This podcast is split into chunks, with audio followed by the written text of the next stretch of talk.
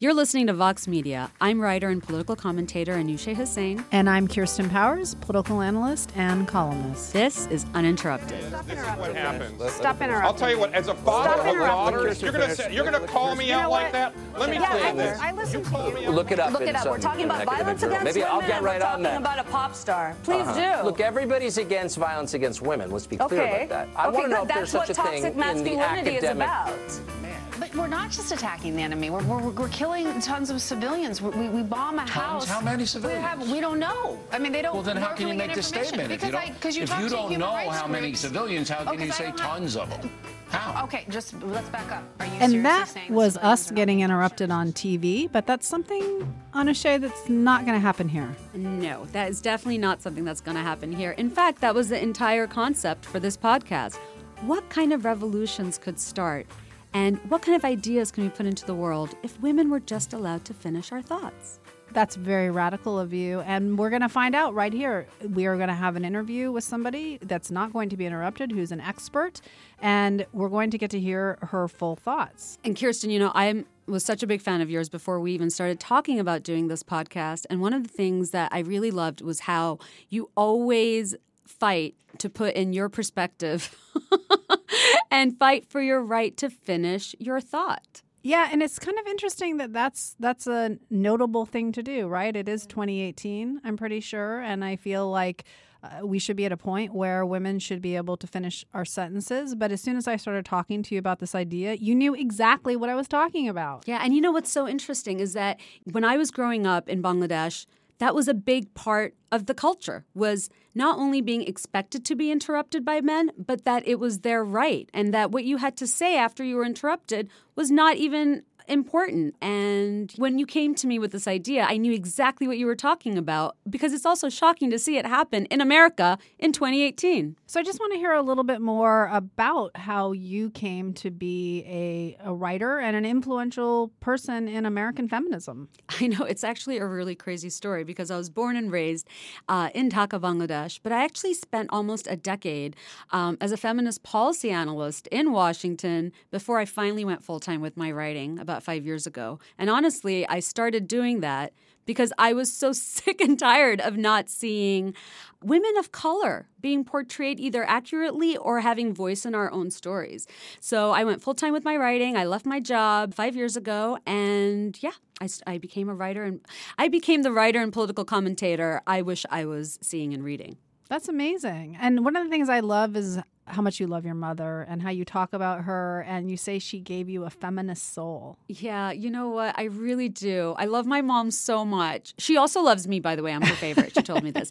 Uh, so, my mom was the first feminist I ever knew. And um, she's a former member of parliament in Bangladesh. She's also the editor in chief of uh, the country's first feminist magazine. And when I was growing up, she would drag me to all her feminist symposiums all the time. And I thought she was ruining my life. I really did because I wanted to hang out with my friends after school. And now I can say that I owe her my life because she really taught me from a very young age that outside of our incredibly privileged bubble in Bangladesh, women and girls were denied access to healthcare, clean water, and education, and so much more just because they were female. And Kirsten, you know, I have been reading your work and following your your work for so long, but what a lot of people don't know is that you are actually born to archaeologist parents in Alaska. Tell us about that. Yeah, I've had an interesting journey. My mother also was very influential in, in my path. She was a real trailblazing feminist woman in the 1970s. She left her home in Washington, D.C., and went to Fairbanks, Alaska, which Alaska is pretty intense. Fairbanks, Alaska is super intense, where she was an archaeologist and, and worked at the university as a professor in the Department of Anthropology. And she always taught me about feminism and equality. And I'm pretty sure I was the only 10 year old in Fairbanks, Alaska who was calling herself a feminist. And after I left college, I ended up working in the Clinton administration. And then I just sort of went on this interesting kind of journey professionally where I did a lot of different kinds of jobs. And so I left there and I was recruited to America Online and I worked there during the the, the tech boom. And I had thought I was kind of done with politics after the administration, but sort of fell back into it in New York City and was working for the New York Democratic Party. And I worked on Andrew Cuomo's first governor's race and different political campaigns. And while I was doing that, I got invited to go on TV. And that sort of launched me into my next phase of my career. And I became a political analyst and I started writing a column for the New York Post. And then I got hired by the Daily Beast. And now I'm at USA Today. So it's, it's been a really fascinating journey. So every week, I really want to dig into a topic with you. you know, something that we're seeing a lot of on our feed, something that's in the news, something that you and I really want to talk about because we want our guests to also delve into this topic with us. Exactly, because I think one of the big problems that we see in the mainstream media is that it's very surface level. There it's very fast, there's not a lot of time. You don't really get to go into the deep issues. You don't really get to hear people's full thoughts and you don't in particular get to hear a lot of women finishing their sentences. And so here we're going to go deep on issues. We're going to talk about things that are important and we're going to take the time that we think that these issues need. So that brings us to our first ever episode where we're discussing an issue that i could talk about forever one of my favorite issues which is feminism and specifically corporate feminism, which has been all over the headlines of late with the whole fallout with Facebook, and really zooming in on Sheryl Lean In Sandberg. Yes, so this is going to be the big topic that we're going to talk about and really dig into today. Yeah. You know, this is such a story.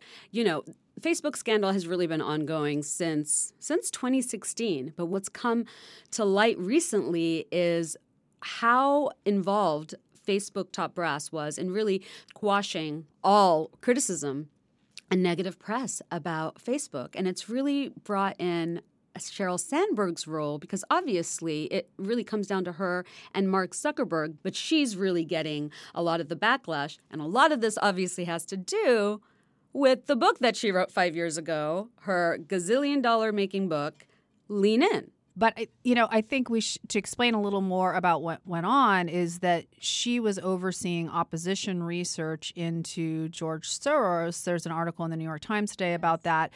George Soros was attacking Facebook and other tech companies, and they wanted to find out whether or not he was maybe shorting the stock. And so they did some investigations. Where I think she got into some trouble is they hired a Republican firm, an opposition research firm.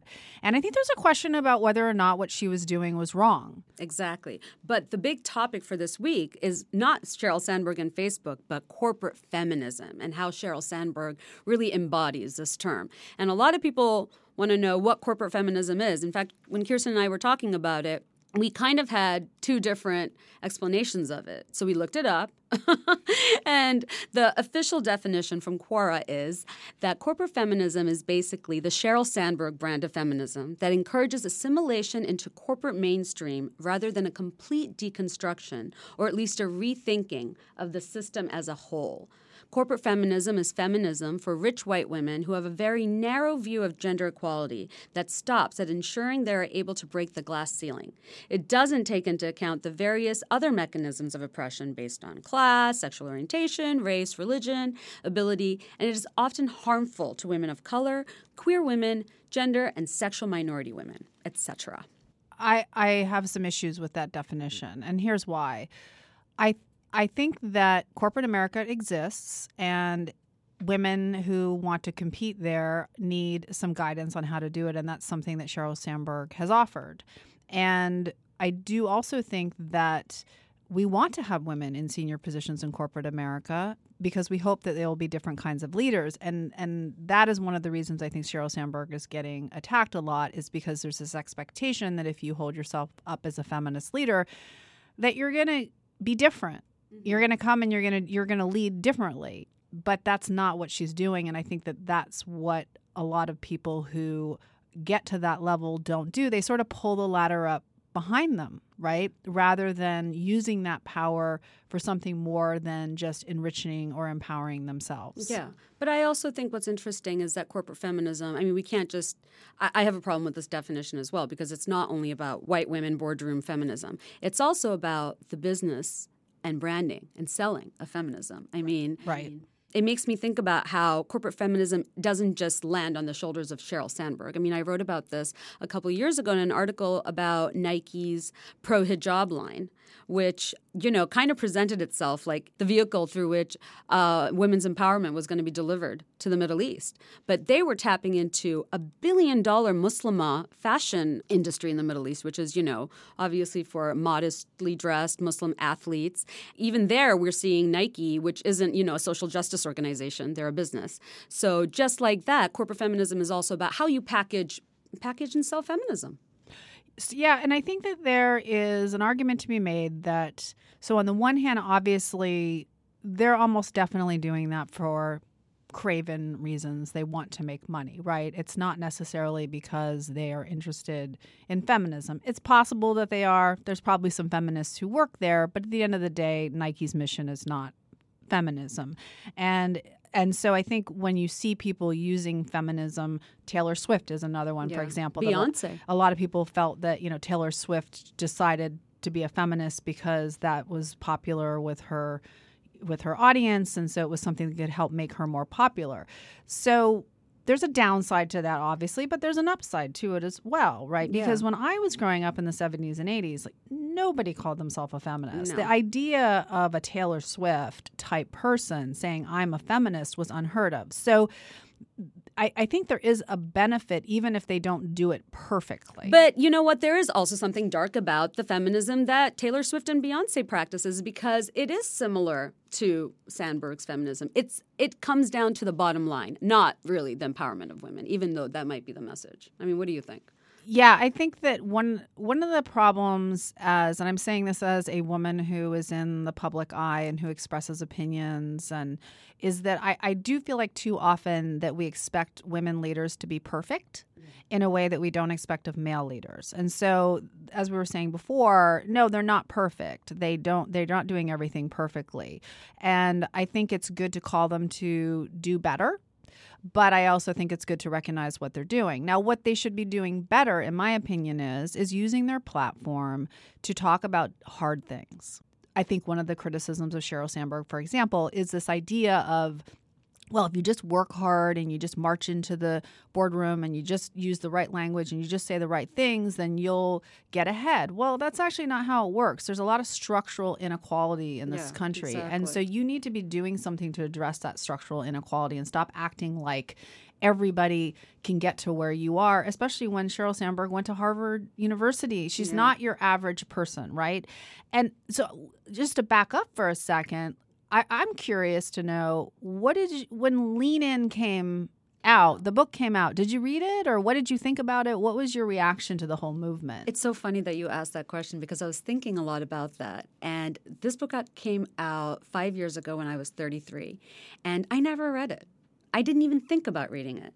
And a lot of the things that I can articulate now, a lot of the terms that we use, I feel like more more so now than we did even five years ago, like white privilege, corporate feminism.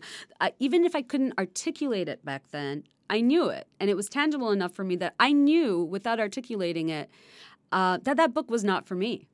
Yeah, You so know? I was thinking back on it. I didn't read it either when it first came out.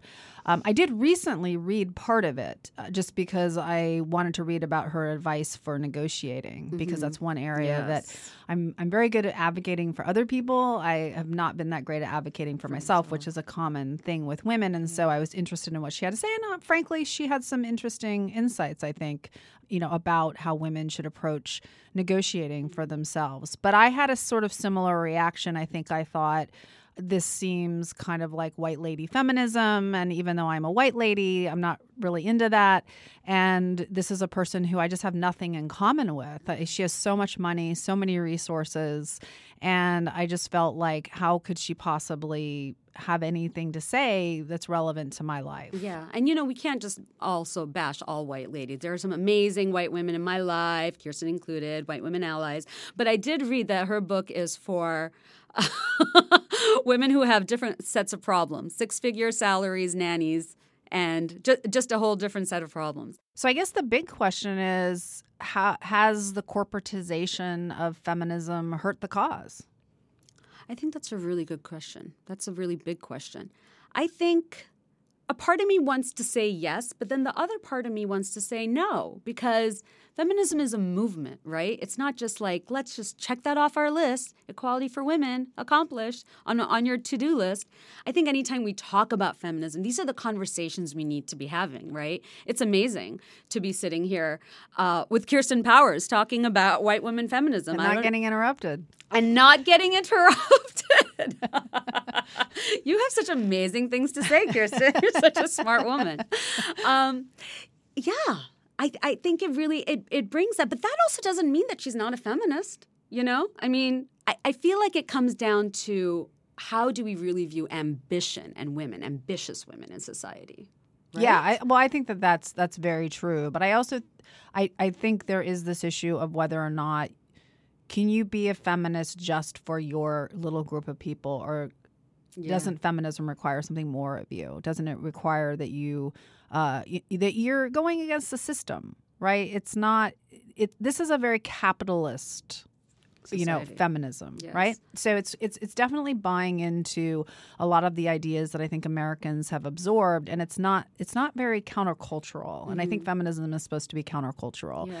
and so it's buying into this idea of if you work hard keep your nose to the grindstone pull yourself up by your own bootstraps yeah. it's a myth actually it is it it's is. a myth and so if you're going to do you know if you're going to be part of something that's supposed to be countercultural but you're perpetuating a myth that's very capitalist and that doesn't work except for a very small group of people, then I think that's a problem. And I also think the timing is is everything. I mean, this isn't 2013 anymore, and I think the conversations we're having uh, are different because we have, in my opinion, and some would say a you know a fact, um, a white nationalist, racist sexist, misogynist uh, precedent. So the things that he says about women, grabbing us by our pussies, admitting to sexual assault, calling women dogs, not to mention his attack on black women, women of color in general.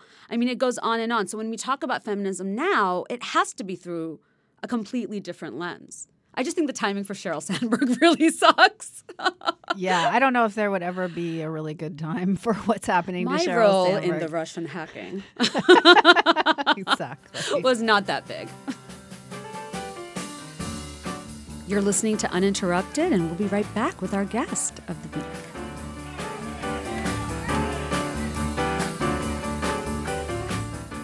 So, welcome back to Uninterrupted. I'm Anushay Hossain. And I'm Kirsten Powers. And we are back now with our guest in studio, Serra Sippel. She's the president of Change, Center for Health and Gender Equity. Welcome, Serra, and thank you so much for joining us. Mm, thank you for having me today.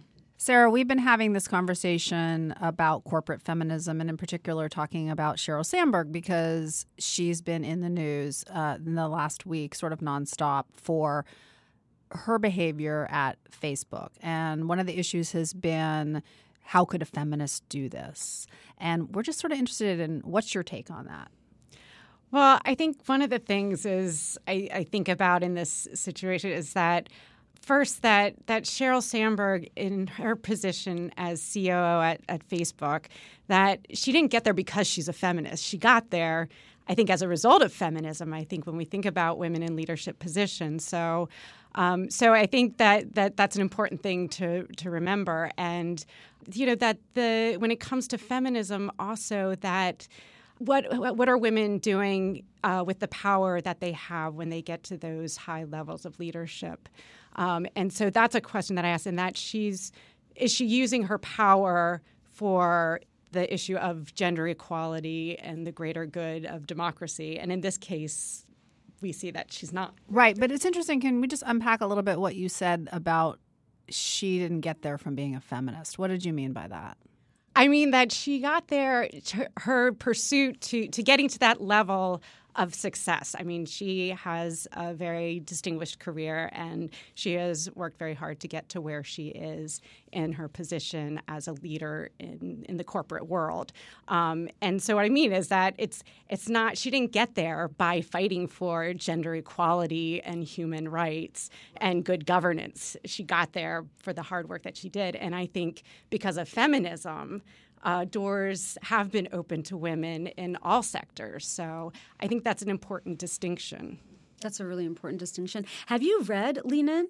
Do you Yes, I have, out? yes. What did you think about it? So I had I had very mixed feelings. I think as um, as a, a woman who, I- as a feminist, I'm self-identified as a feminist, but and I also have carry privilege for for being white, and so this whole concept of lean in, like I get it, but I don't. It doesn't serve everybody, and I felt like there was. And I think afterwards she responded to those critiques. Um, and so I was hopeful in her response to the critiques that, okay, well, maybe she's going to get it and that see that as a feminist that she can and, and the power that she has can open doors and really help bring a gender not just that gender analysis but also a, a, a justice frame um, and lens to, to what she's doing but as we see that didn't happen well, I love that you said that because when this book came out, and I was talking about this earlier, when this book came out five years ago, I didn't read it, didn't even think about reading it, and with even though I wasn't able to articulate it at the time, I knew it wasn't for me and it didn't speak to me. And one of the criticisms that there is about corporate feminism and what I have is that I feel like it completely doesn't speak to women of color. It kind of dismisses us altogether. So it's interesting that you said that. Yeah. And I think, you know, and because I think I could relate with my own experience kind of in my career you know I- i've made a career of fighting for women's rights and equality. And so so while i could relate to this sense of lean and i was like oh yeah when i'm in a meeting at you know with on state department whatever it's like i need to lean in more. I need to speak up more. And so that i found it very encouraging to myself on a personal level. But um, but again then being disturbed by it's like yeah but that's easy for me to say. And how is this? So so i kind of so i have very mixed that's where i have a mixed bag of, of of emotions and feelings about it. Because the question is is is does it do more harm than good in the sense that if she's perpetuating white feminism kind of thing? And so i was like does that do more harm than than good? And i don't know. Well, so yeah, it's an interesting question because I think a lot of times I know when I was younger and I was very activist feminist, I looked at people who went into the corporate world a little bit with disdain, maybe feeling like, why are you becoming part of the mm-hmm. system, right? Why aren't you dismantling the system? And I ended up sort of falling into a job. I'd worked in the Clinton administration, and I sort of I got recruited by AOL actually during the sort of the heyday, right? And I, I had no interest. I was like, I don't want to work in corporate America. But then I felt like they were doing really interesting things, and I was going to get to travel the world. And so I took the job. I had all this money, and I started to rethink it a little bit. And I thought, uh, this is power actually where i now will not have to marry stay in a bad relationship with somebody because maybe i can't afford to leave.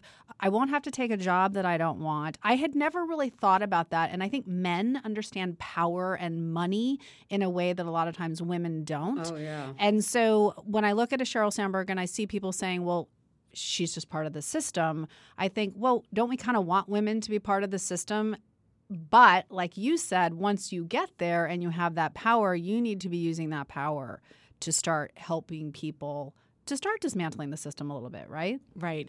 And that's where I, the conversation around is she a feminist? What kind of feminism is this? And and to me that just becomes such a distraction mm-hmm. because it is about systems of power and and what are people doing with their power? And that's what I'm more concerned about. I do believe that getting women into leadership positions is important in and of itself. I think for boys and girls and others growing up to see diversity in leadership positions is a good thing for society. But as you know, but it's not going to be any different than men in the sense that you are going to get some women and men because we can look at there are men in power who use their power in a way to advance gender equality and rights for all, um, and then there, there are those who don't. So it's going to be the same with women or anybody of any any gender. There's going to be a mixed bag. Right. And it's so important to see women in leadership positions because it's like that quote you can't be what you don't see. You have had an amazing career. Tell us more about being a leader in, in your field. Well, I think, and kind of related to this conversation. So before I was at Change, I was many years at at Catholics for Choice, uh, the international program, and and then in kind of really holding it's my advocacy has been really about holding governments accountable to the global human rights, sexual reproductive rights agenda. And so the work I did with Catholics for Choice at the United Nations was about making sure that governments, countries were not being bullied by the Vatican, basically, in terms of trying to hold back um, any advancement in the, the global rights agenda. And, you know, it was interesting during my time there and thinking about, you know, the Catholic Church and women as, as priests. And I so early, and I was raised Catholic. And so, and really thinking like, oh, we need, women should be priests, women should be priests. And then it got to a point, I was like, why should women become leaders in such an oppressive institution? I was like, that is not, I mean, it's so faulty. Now that's I think I think the the, the Vatican and the Catholic Church is, is an extreme. It's not uh, nominally it's it's not a democracy like as the U.S. government is. Um, but I think it is this question about women in leadership and when you have institutions or corporations that are fraught with inequalities that's it's it's really you know how do we dismantle the injustices that are being perpetuated by these institutions? And the question can women in leadership positions make a difference? And i think that's what we're struggling with i think with sheryl sandberg. That's what i'm struggling with and and it's frustrating because I think I personally, you know, fighting for rights all my life, you know, like I want to see women empower and use their power for the good um, of the cause for rights. And when we don't see that, it's frustrating. Well, and I think one question is should we hold women to higher standards than men? And you were talking about, you know, there are men that, that are doing things for gender equality, but you look at a Mark Zuckerberg, I mean, he's certainly maybe he didn't write lean in but i'm he really represents himself as somebody who's very progressive and uh, you know wh- why are we holding sheryl sandberg to a higher standard than mark zuckerberg when he is the top dog at facebook and I think it goes to this this point that that because she has been out there as a feminist, and I think because so many women, and I think men too, others do. They, we do have high we have hopes. Maybe we're we're learning that it's not a rational feeling or or to have hope that a woman is going to step up and be different. Um, and I think that's that's one of the questions. Have you in your career been interrupted do you feel like you are always interrupted because that is kind of the, the basis talk to us about what it's what your experience with man interruptions in your career um, yeah it's it's it, I, I was actually just having lunch today with a friend who's in the she works in public relations and we are it was it was we were talking about interruption and also the you say something and that at a meeting and then you know a couple few minutes later some man at the table then says the same thing and everybody says like oh that's such a great, a great idea. idea. and you're yeah. like wait it's my idea so so it's like it's it's and it comes at you in so many different ways and it's um it's so uh you know it's it's it's so disempowering and i think that's where I really was struck by Lean In because it was that how do I, as somebody feeling being interrupted so many times. like, I was like, do I need to lean in more? But then, you, you know, it's like, but then it's it's so easy for women, I think, to kind of blame ourselves. That yeah. like, it's it's like that I didn't get my point across. I didn't say it loud enough. I didn't say it in the way that it was heard. Yes. Instead of naming it for what it is that somebody in the room has interrupted me that it wasn't about. Well and and just to, to go back to this idea of corporate feminism do you think that there is a silver lining in it in the sense of if you have a Taylor Swift or uh, you know any any famous person identifying as, as, a feminist even if they're not the perfect feminist and they don't do everything well but it makes people feel like feminism is a good thing is that good or is it bad? I don't know. I mean, I wouldn't say it's good or bad. I mean, I think that we're having this conversation is a good thing. I, I just don't want us to become um, distracted by who's a feminist, who's not a feminist, what kind of feminism, and just to me, it's like if as long as we're talking about advancing women's rights and equality, and I am hopeful with the new class of Congress with the young Yes. women, the diversity. Yes. These are women who have been outspoken on progressive values and, and rights language. So so I think it'll, we'll be watching to Yeah. see how much. But so I think if we can have this new generation of women leaders who are out there and becoming successful and gaining positions of power and influence while being feminist or being advocates for women's rights, I think is a really exciting thing. Okay, well, Serra, thank you so much for joining us. That was Serra Sippel, our fantastic guest for this episode. She's the president of Change, Center for Health and Gender Equity, and uh, a fantastic feminist ally. Thank you so much for having me. Onward.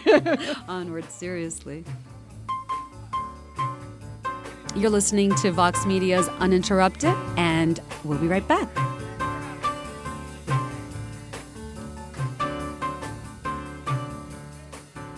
So, welcome back to Uninterrupted. I'm Anushay Hossain. And I'm Kirsten Powers. I really enjoyed hearing Serra talk about the beginning of her career when she was being interrupted and how she was thought it was her fault and she thought she should maybe lean in more. I thought that was hilarious. We always think it's our fault. What I thought was so interesting is that when you asked her that question, and I love that you asked her that question, I thought she was going to say no because she works in this feminist world. And so I thought, oh, well, certainly people are more evolved there and they're feminists, so they're not going to be interviewing, interrupting women. And yet Yeah. it's happening everywhere. I mean, basically, nobody's safe. Nobody's safe. No sector is safe either.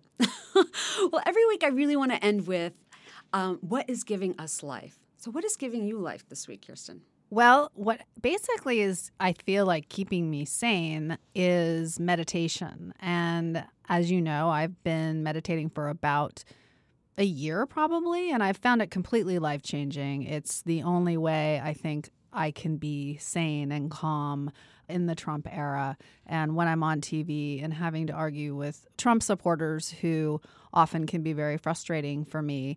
But I recently took it to another level. I learned transcendental meditation, which has just absolutely rocked my world. And I'm just loving it. And I just can't recommend some form of meditation to you listeners to help ground you and to help keep you sane uh, during a time that I think a lot of people are really struggling. Yeah.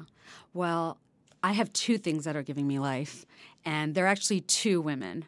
And one of them is Ilhan Omar, the congresswoman from Minnesota who's uh, Somalian, American, Muslim, hijabi. And I feel like her win in the age of Trump. I mean, I have so many days where I just feel so defeated. I feel like it's just not worth anything. And sh- every time I look at her, she was on the Daily Show the other day, and I was just like, it's such a sign from the feminist gods. It just means keep going. And I think her her win is such a it's the middle finger to everything Trump stands for. I love it. And the other thing that is giving me life is Ruth Bader Ginsburg, who always gives me life. But today, uh, there was a picture of all the Supreme Court justices with Kavanaugh. It's like their class picture, and RBG is in the front row giving Kavanaugh the side eye. And you guys have to look this picture up. It is so great. This this woman is 90. She broke some ribs a couple weeks ago, and here she is. She's not only back, you know, rocking it, but she's giving Kavanaugh the side eye. We are all Ruth Bader Ginsburg today. I definitely am. So that was our first show, and we hope that you enjoyed it. We would love to hear from you. We'd love to hear your stories about being interrupted or not being interrupted, the way that you get people to stop interrupting you. And we'd love some feedback. Also on the show, let us know what you thought about the topic, about the guest, or anything else. More next week. Thanks so much for joining us. I'm Anushay Hossain. And I'm Kirsten Powers.